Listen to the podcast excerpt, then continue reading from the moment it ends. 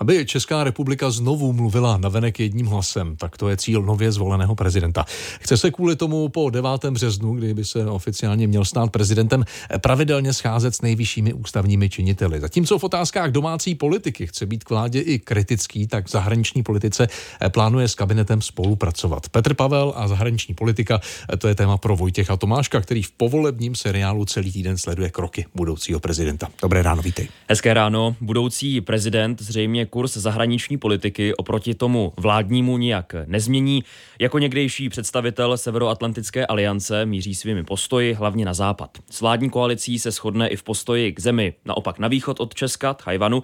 Právě to je změna oproti stávající hlavě státu. Současný prezident Miloš Zeman přestal mimo jiné kvůli cestě předsedy Senátu Miloše Vystrčila um, s šéfem horní komory komunikovat.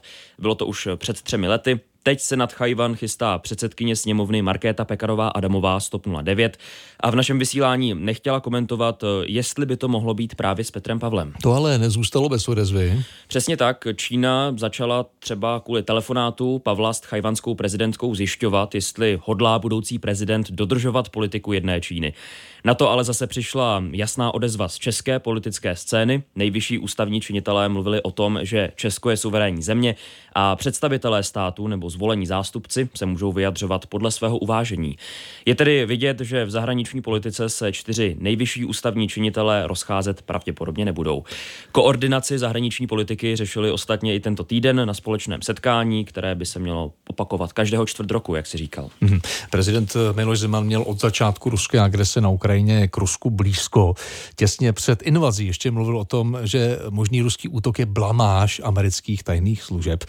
Jaký je v této otázce postoj budoucího prezidenta?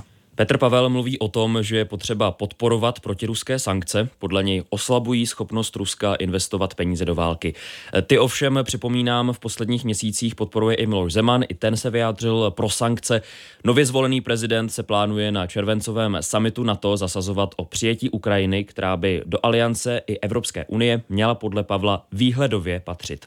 A přidám ještě další postoje budoucího prezidenta. Byl by ochotný se setkat s tibetským Dalajlámou i představiteli hongkongské opozice. I těmto tématům se v povolebním seriálu radiožurnálu věnoval teď podrobně Vojtěch Tomášek, který bude další kroky budoucího prezidenta určitě sledovat i tak. Je to tak. Vojtěch Tomášek, díky naslyšenou. Klidný pátek, naslyšenou.